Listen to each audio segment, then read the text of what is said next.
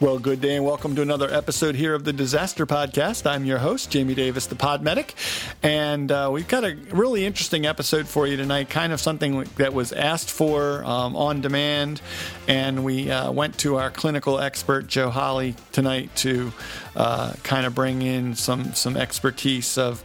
Uh, some some training and things that he discovered um, available for us, and we're going to kind of talk about that. Before we can get into what that clinical topic is, though, we have to go right to my co-host Sam Bradley.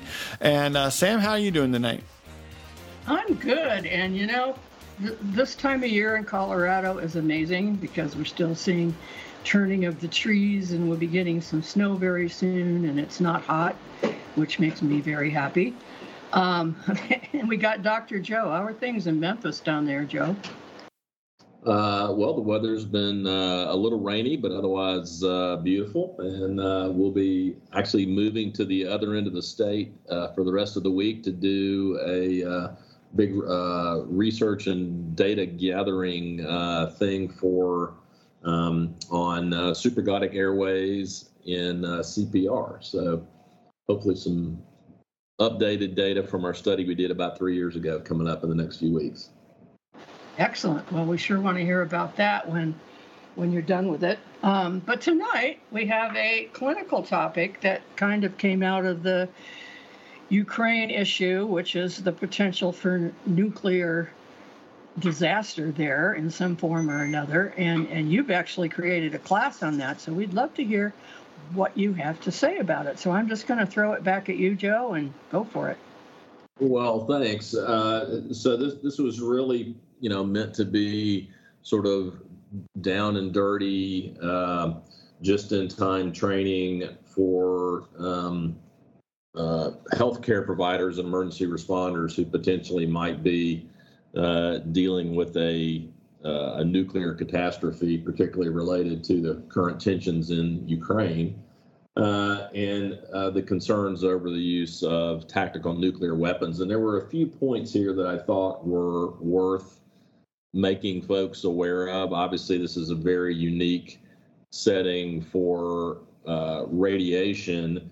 Uh, we we've talked about this some, you know, for weapons of mass destruction kind of stuff and all that, but um, there's just some things about tactical nuclear weapons and and battlefield use of nuclear weapons that are a bit different than some of our training we've had before. So you know, uh, just to touch on a couple of things here. Clearly, the the injuries from nuclear weapons in a in a tactical environment are um, definitely some radiation injuries, particularly related to the the initial gamma pulsation that occurs at detonation. But really, the the uh, uh, overlying and overwhelming, often associated issues are the traumatic injuries and the thermal burns that are likely to occur in that setting. Uh, and, you know, just to sort of keep things uh, in perspective, the, the, the chances of significant um, radiation exposure and particularly subsequent radiation injury uh, are a lot more likely to result from radioactive fallout, um, which obviously can travel a great distance and is, uh, you know, some extent dependent upon the weather and that sort of thing. So, you know, for for folks that might be exposed to a tactical nuclear attack, if they are uh, following the basic principles of time, distance, and shielding, um, you know, they they are likely to uh, not have overwhelming uh, immediate radiation injury, uh, but much more likely to have uh, thermal injury or traumatic injury. Uh, so just something to, to keep in mind. Again, it's not that it's not a threat. It's just um, sort of keeping it in perspective that the um, the the radiation threat uh, maybe is a little more subacute than some of the other stuff that's going on. Um, Sam, did you want to say something particular about time, distance, and shielding there? Yeah, and Jamie had that same question because maybe not everybody understands that. Uh, well, sure. So, uh, you know, what I really like about time, distance, and shielding uh, is it's pretty much the same approach you take to an infectious disease pandemic, um, meaning you you try to shorten the amount of time that you are exposed to radiation uh, by uh, quickly getting away from the the site, as it were, uh, or at least doing what you can to limit the amount of time you're being exposed. So if we talk about things like radioactive fallout and that sort of stuff, limiting the amount of time that you're exposed to fallout will greatly, greatly reduce your uh, radiation exposure. Uh, distance is pretty straightforward. The further away from it you are, the better. Uh, and shielding just means anything that is between you and the source of radiation uh, or infectious disease that can reduce the amount of uh, exposure that you get. So, related specifically to uh, nuclear shielding, you know, uh, or fallout and that sort of stuff, just sort of being inside in many cases is enough to really reduce the amount of radiation that you get. But from a more acute standpoint, uh, particularly, you know, gamma and beta radiation, um, then shielding of some sort, whether that's uh, thick walls or earth or lead or many of the other things that we're more familiar with as far as uh, shielding for uh, active radiation uh, is uh, always an opportunity as well. Joe, can, you know, just for those that don't understand this either, can you go over the different types of radiation and what effect they may have? Uh, they do vary quite a bit, and I, I, need to actually refresh myself on those a little bit. There's there's uh, uh, alpha, beta, and gamma uh, radiation, uh, and they vary in their um, how far they can travel, uh, how how well they penetrate you know, through shielding and that sort of stuff. Um, so, for example, um, the the alpha radiation uh, is the the kind of stuff that really is related to a lot of naturally occurring radioactive um, uh, materials that are in the earth that we're already familiar with. Um, the the beta radiation is sort of cosmic radiation and that sort of stuff that um, um, it's how we do things like carbon 14 dating and that kind of thing. Um, there's uh, uh, electromagnetic radiation like X rays and gamma rays that um, can be used in, in a way that is beneficial. Obviously, radioactive, uh, sorry, radiation therapy for uh, treatment and that kind of stuff. But the, um, you know, the, they they vary quite a bit um, in, in how far they can travel. So, for example, the alpha radiation does not tend to travel very far. Um, beta particles tend to go a little bit further. Uh, both of those are fairly responsive to shielding and that kind of stuff. But things like gamma radiation and X radiation uh, can penetrate through the body. Uh, they're they're you know not as responsive to shielding and distance and all that sort of stuff. So th- they they vary quite a bit just based on the you know the type of radiation that's going on and the effects of time, distance, and shielding on those types of radiation. Jamie, you just threw up a link. What is that about? Uh, it's the Environmental Protection Agency uh, for the United States has a uh, basic radiation basics page um, that goes over these, and I'll actually link to those in the show notes. That page uh, to make sure that folks have access to that information. Oh, that'd be great. Thanks, Jamie. I, I, I always get those confused, and they're they're hard to to keep keep straight as far as which ones do do which particular kind of thing. Yeah, there's just so much to know about this. So, you know, looking at a wartime situation, what kind of radiation is most likely to be dispersed to, say, Ukraine?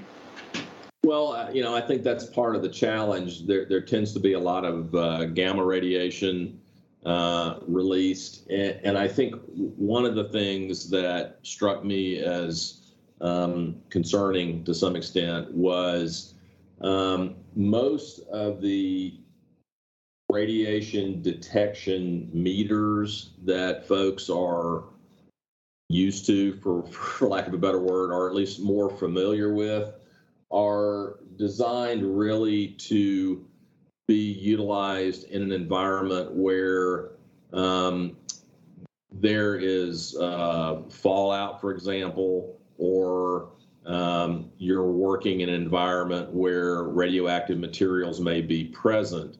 And the issue in a, a military type use of a radiation uh, device is that almost all of those do, uh, dosimeters will be saturated and cannot read those levels of radiation. They're simply too high.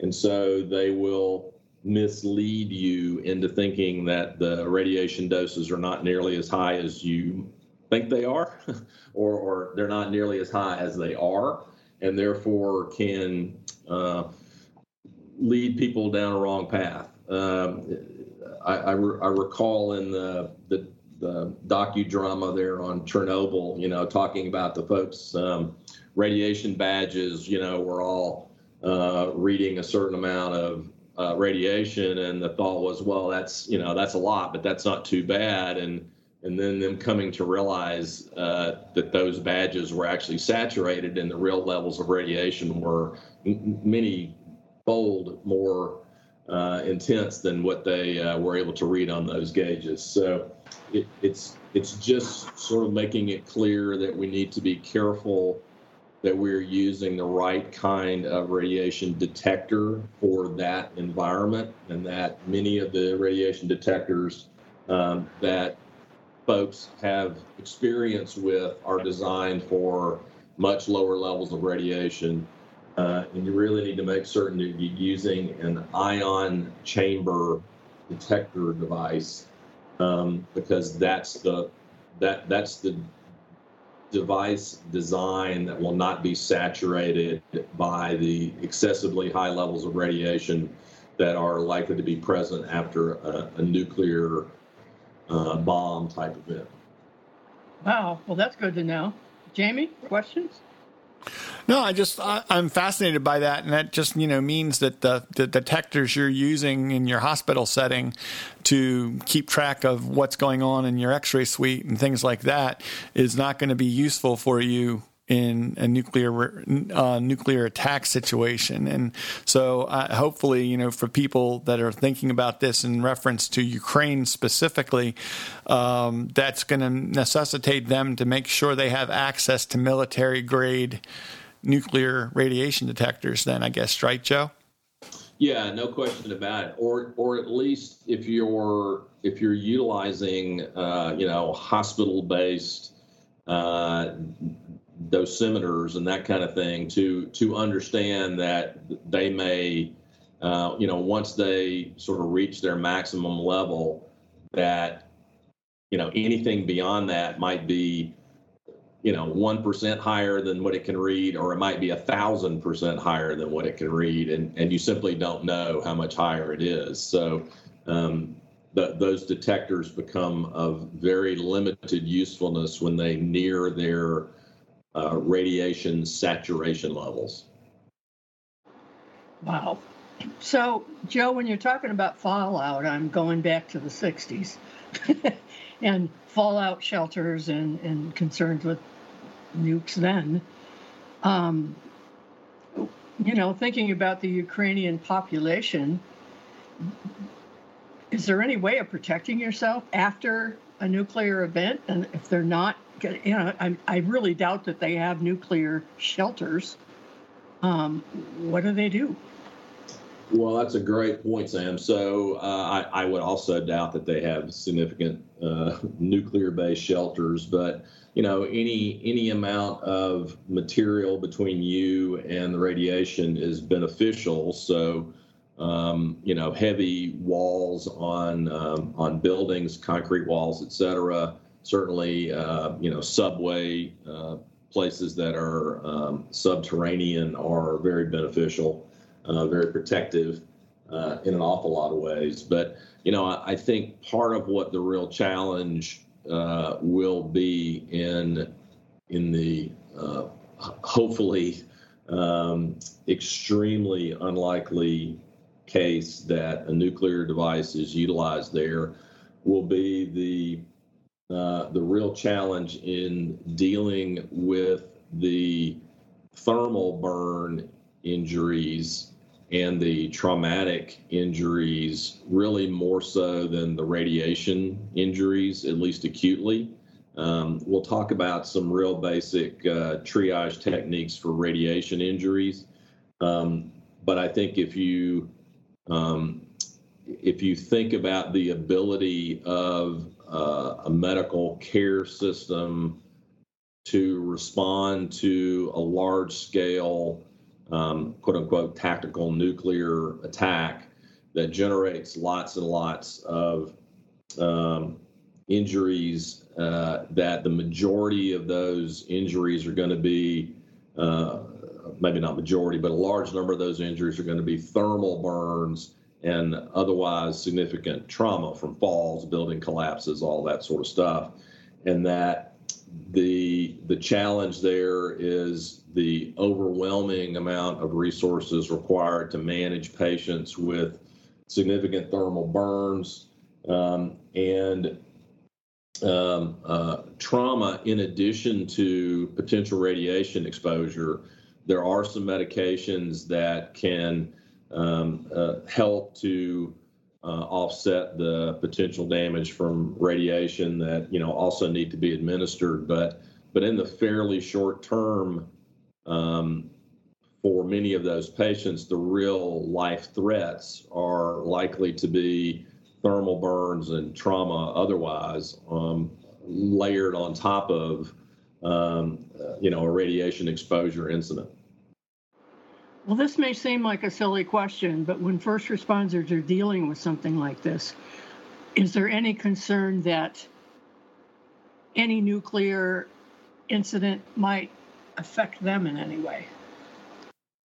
Uh, I think that's a definite possibility. As a matter of fact, there's there's a, a couple of different ways to sort of approach this from a radiation standpoint, and because the number of um, affected uh, people in a a nuclear attack are likely to be very large, and the number, uh, the ability of responders to adequately ascertain the level of radiation threat based on the issues we were just talking about. We don't have the right detectors, and you know, there's thousands of injured folks and there's hundreds of healthcare providers that some really rapid ways to make some assessments uh, clinically on patients who have potentially a significant radiation exposure is to just simply ask how long after the radiation exposure event did you start having GI symptoms like nausea, vomiting, and diarrhea? And, and, if the answer to that is like less than an hour, then the majority of those patients probably fall in an expectant category and are unlikely to be salvageable. Uh, and that if if it's been many hours, more than four or six hours, then those patients may well have a much better chance of survival, uh, particularly if um, you know, uh, uh, potassium iodide and you know some of these uh, epineupogen and some of these kind of meds uh, can be potentially given to them to um, counteract, if you were, uh, the effect of uh, some of the radiation-based injuries. But but I think the other thing that we have to think about is in a scenario like that, the idea of emergency responders attempting to enter an area that is highly contaminated with uh, uh, radiation is is folly, honestly, and that the the the, the responders in many cases are going to simply have to stay in a safe area and wait for the self triage of those who are able to get themselves out of that environment and to some place where they can get help. And if they're not able to do that, then that's likely to be how that plays out. Ouch. Jamie, you had a comment on that.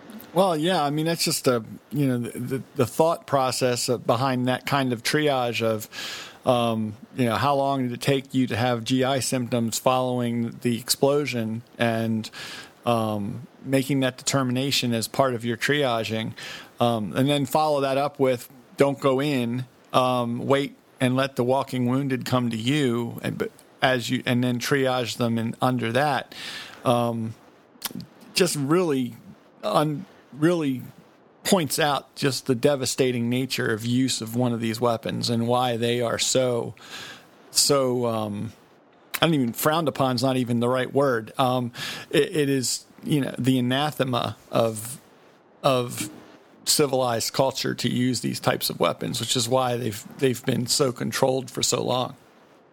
Yeah, I would say cruel, in my opinion. Um, so so Joe, speaking of triage, is there any other triage issues? They would obviously take care of the immediate needs of trauma and burns, but what are the what? You're almost saying, okay, these people are going to die, but you know, what are those long-term effects? Well, uh, you know, clearly the you're right. the The outlook here is fairly bleak, particularly if you are uh, rapidly symptomatic after exposure to one of these incidents. Um, plus the fact that if you've even if you've gotten a massive radiation uh, dose, you're likely to have been close enough to also get significant thermal burns and um, uh, other trauma from the building collapsing around you and all that sort of stuff. So, um, you know, I, I, think from a, a responder standpoint, uh, a a very harsh triage situation uh, and one that's going to be uh, very challenging for for most folks to tolerate um, on on many many levels. Um, you know the the radiation longer term issue has to do with um, the the damage to tissues, uh, the the tissues that seem to be most sensitive um, are those that are replaced very quickly. Uh, that being the lining of the GI tract, uh, and then in many cases, um, uh, you know, sort of mucous membranes and uh, neurological tissues. Um, so you know, if you get symptomatic fairly early, that means your radiation dosing was quite high, and the chances of you having significant um, bone marrow suppression um, and uh, on the in the longer term um, issues with uh, the ability to uh, uh fight off infection, um, apart from you know direct uh, injury to tissues from the breakdown of uh, RNA and DNA and all the other kind of stuff, and then um, significantly increased risk of cancers and uh, issues related to damage to um, the the genetic parts of the cell. So, you know, uh, things like uh, thyroid cancers. Uh, you know, a lot of this is related to um, the fallout issue where you know the radiation again just you know lands on the roof and the ground and the dust is everywhere and all of it's radioactive and you inhale a bunch of it um, which is a significantly higher uh, risk to your um, your tissues than if it uh, if you're exposed to it from the you know from the outside. So it, it's a matter of uh, making certain that you can protect yourself as much as you can. You can reduce your further exposure, and then, you know, if available, there are some medications that can be beneficial to um, get the bone marrow to start producing um, uh, red and white blood cells again. Uh, as well as uh, preventative stuff like potassium iodide and things like that that will protect the uh, the thyroid from uh, cancer down the road as well. Well, it's nice to know something could be done. Uh, Jamie made a comment why the forest around Chernobyl is so toxic, and it seems like that goes on for hundreds of years.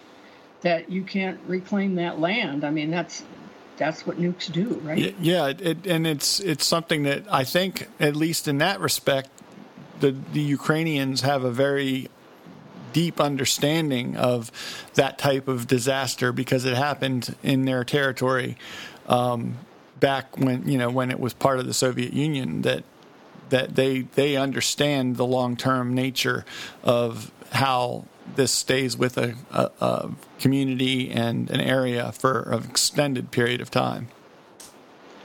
Yeah, I remember that when we were there in 2000, we were only about 90 miles away from Chernobyl, in Kiev, and and there there was a little bit of a something going on there. It scared the hell out of us. It's like, are we far enough away? I don't know. It's, it's pretty scary. So I just think about those first responders and the masses of people they're going to have to try to treat, triage, and treat, but they seem so limited in what they're able to do.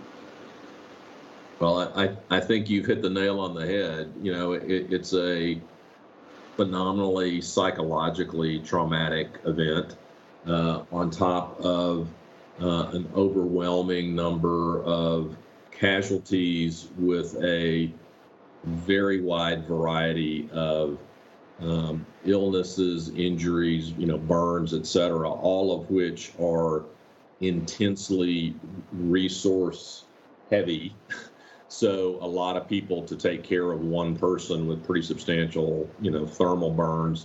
Um, all the all the while trying to do that in an environment where you uh, reduce the radiation exposure of the patient, uh, as well as ensuring that the caretakers aren't inadvertently uh, exposed to nuclear fallout, et cetera. Obviously, things like gamma rays are not going to stay around. You know, I mean, you either get exposed to that or you don't. But the, the, the fallout, which will occur for a very long time and will be very difficult to uh, very easily ascertain without ongoing radiation monitoring and that sort of stuff, just really makes it a, a very difficult environment to try to take care of really sick patients. So, is there any kind of PPE that first responders can use that is useful to protect them? Well, it depends on the kind of radiation that you're talking about. So, you know, for, for the majority of folks who are not directly affected by the blast uh, and the radiation uh, that is part of that blast, those folks are a lot more likely to be exposed to um, fallout type radiation. And so, you know, any anything that keeps the ash and soot and dust and all that sort of stuff that's full of radioactivity off of your skin and prevents you from inhaling it or ingesting it will uh, be beneficial to you. Obviously, that means you know walking around in a level A suit all the time, and and uh, that's not really very realistic. Uh, or staying inside all the time. Uh, uh, so that you don't uh, get exposed to anything and attempting to you know filter the air that you breathe and ensure that any food that you take in does not contain you know radioactivity in it and all that sort of stuff so it, the logistics behind doing that are uh, intensely complicated and very difficult to do for a very long period of time. Yeah, and I, I, rather doubt that they have that level of protection available for everybody that would need to respond. Jamie, I'm kind of speechless. I'm going to throw it back to you. No, I, I, this is a a chilling topic, to say the least, and it's um, something that probably hasn't been discussed in our setting for maybe too long. Maybe we need to keep bringing this up so that people are aware of how hor- horrific these types of situations can be to a, an entire population of an area. Um, and, and I, I, I hope that this is just something we're doing as a preventative measure to provide people some education and that's it that it's not going to be put to use because i can only imagine what um, that could mean for not just the community, but the responders and the medical staffs of all the all the hospitals and facilities that would have to take on this huge number of patients with with serious complicated injuries and complicated um, prospects for their recovery. Um, and and that's why this kind of training is important. And, and we come back to training all the time here because of our affiliation with Paragon Medical Education Group. Um, Joe, you know, this is one of those, this is one of those disasters where you don't have experienced people on your staff. Yeah, uh, thank goodness. Right. Um, but you do have the opportunity to to bring just about every other kind of experience in disaster response to bear when people need it for a specific training event. Yeah, we're always happy to talk to folks. Uh, you know, the, the this is a very grim subject, and uh, training for this is uh, challenging to say the least. But we're always happy to address those issues, and we we encourage folks to give us a call. Uh, they can find us on the web at Paragon Medical Group or on Facebook at Paragon Medical Group, or they can always reach us through the Disaster Podcast. Sam, where can folks find you? Well, under the table right now. This this is some scary stuff. I hope we never have to deal with this. But in the meantime, I'll be on social media under Sam Bradley or Sam Bradley 11 in our wonderful Facebook group and certainly on the disasterpodcast.com website. Jamie?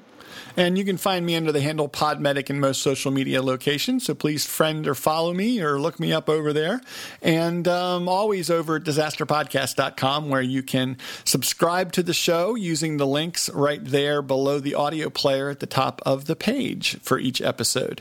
So um, whether you have an iOS or an Android device, just click on the link that's applying to your device or your favorite podcast mobile application, and it often is a one click process to subscribe. So go ahead and do that so you don't miss any of our future episodes.